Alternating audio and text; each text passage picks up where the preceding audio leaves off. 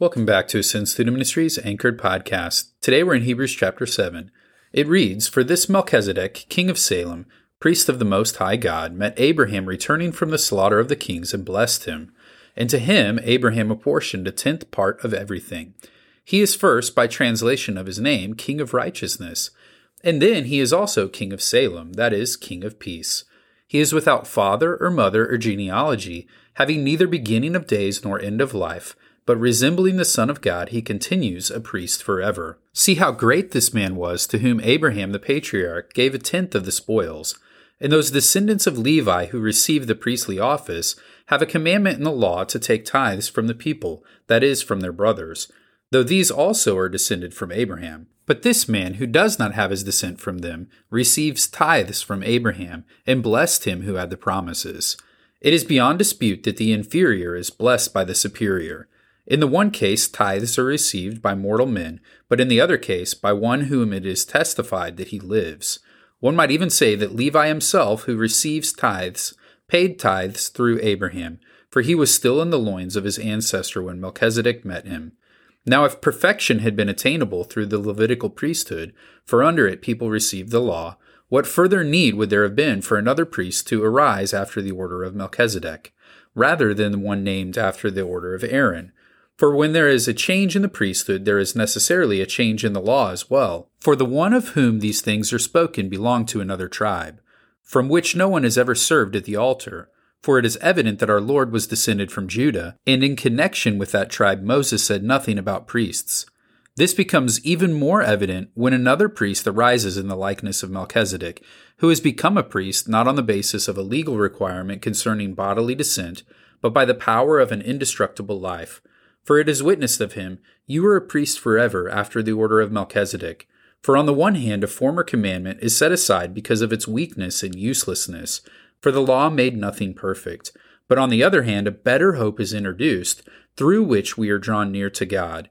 And it was not without an oath, for those who formerly became priests were made such without an oath. But this one was made a priest with an oath by the one who said to him, The Lord has sworn, and will not change his mind. You are a priest forever. This makes Jesus the guarantor of a better covenant. The former priests were many in number because they were prevented by death from continuing in office, but he holds the priesthood permanently because he continues forever.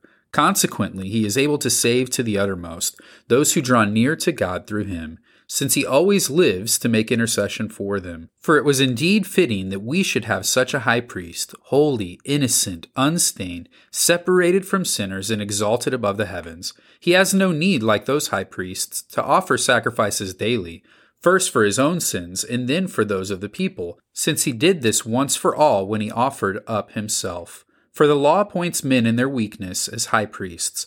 But the word of the oath, which came later than the law, appoints a son who has been made perfect forever. As we jump in here to chapter 7 of Hebrews, there's clearly a lot that's going on. This is one of the larger chapters here in this book so far, and it has a lot of information about a relatively small part of the scriptures. And so when we look back at Melchizedek and we look back at his initial reading for us, we can find him in Genesis 14, but he really seems to be this small character but what I would love for us to focus in on today's nugget of truth is how every aspect of the greater story of God is an intentional placement in His Word for us and is useful for us to understand what God is trying to do. So, as we jump back into Genesis 14, really we have kind of verses 17 through 20 that are focused on this Melchizedek individual. And then the rest of that section is kind of focusing on wrapping up his story. But those four verses display something very important about Abraham's understanding of who he was interacting with that day. When we look in that passage, we see that Abraham is blessed by this king. He says, Blessed be Abram by God Most High, possessor of heaven and earth and blessed be God Most High, who has delivered your enemies into your hands. And so, this priest, this king, this individual is a representation of something much bigger for Abram and Abraham in this story. And when we look into the situation and what it's compared to, we can see Jesus' priestly functions are closer to that of Melchizedek than they are to that of the Levitical priesthood. And it's another way for this author to display the significance of Jesus in his greatness over the Old Testament realities that these people have been living in.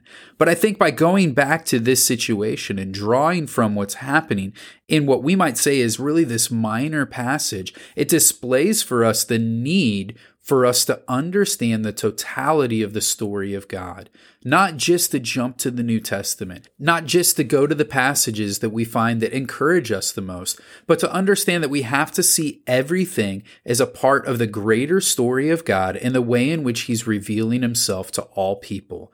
Because when we do that, we start to see the significance and we start to see the details of the story that heighten our understanding of who God is and how he desires to relate to man. So I hope this is an encouragement for you today that though our study is just walking through the New Testament, that that doesn't mean that we need to forget everything that's in the Old Testament. No, the Old Testament is there to allow us to enhance our understanding of what God is trying to do and to reveal in the New Testament. And the author of Hebrews does a great job of drawing us to that importance.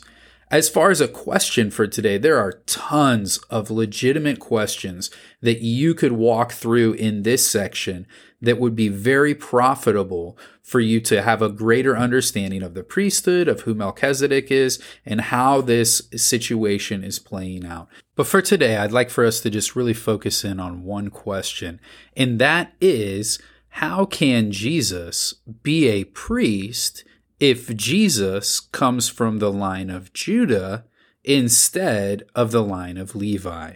How is it that Jesus can be a priest if he's not part of the priestly family of God? It's a great question, and it's one that's important for us to understand, and that this passage as a whole is really speaking to. So if you look in verse 14, it says, For it is evident that our Lord was descended from Judah, and in connection with that tribe, Moses said nothing about priests. Jesus has a priesthood that is greater than the priesthood of Aaron or the tribe of Levi, and that is the priesthood of Melchizedek. And that's what it's trying to draw back to here. Because we know that Jesus has three functions. He first is a prophet, he is a priest, and he is a king, and he has all three of those roles that we see the significance of in the Old Testament. But some of those the kingly line is only from Judah and the priestly line is only from Levi or Aaron in the Old Testament. But here we see that this priesthood that Jesus is a part of, that he is given this opportunity to be, is much in the same way that it was given to Melchizedek that it is one for, look back in verse 3, without father or mother or genealogy, having neither beginning of days nor end of life, but resembling the Son of God, he continues as a priest forever. Some people have asked the question hey, is Melchizedek Jesus in the Old Testament? I would say no, looking back at that verse, verse 3. You see, it says, but resembling the Son of God, he continues as a priest forever. So this individual and his identity is in some way similar to that of Jesus, but he is different in terms of the way in which he is present, in the way in which he experiences life. We do know that Jesus had no beginning or end in terms of that, that he existed forever with the Father, much as we see there in verse 3. But we understand that in human terms, he had a mother, Mary, and he had a supposed father, Joseph, who was not truly his father as he was conceived by the Holy Spirit. But we have some of those answers given to us. And so it would kind of be improper for us to read verse 3, see how that works out, to write under the New Testament understanding of who Jesus is and to try to put that back in to have him being the same person as Melchizedek. But the priesthood is the same. He is a priest forever in the order of Melchizedek in that same line of that priest. And so, like I said, when we started to focus here on this idea of a question from this passage, there are many questions that we can pull from it. There are many things that we can look into. And these are some of those things that are not necessarily the milk that we talked about several books ago, but they are the meat types of things. They are the things for those who are growing in their understanding, that are looking for those deeper layers, the greater morsels of truth that are found in the scriptures. And so it is going to be to find the answers that you're looking for a much longer process of studying God's word, at looking into it, at finding resources that help to explain those things, at engaging in conversations with others so that you can arrive at the conclusions that give you the answers that you seek. And so while I would say that is a difficult thing to do, it is worth the journey for you to invest in that you would greater understand the way in which God is revealing himself to you through his scripture. As you pursue that today, know you were loved. You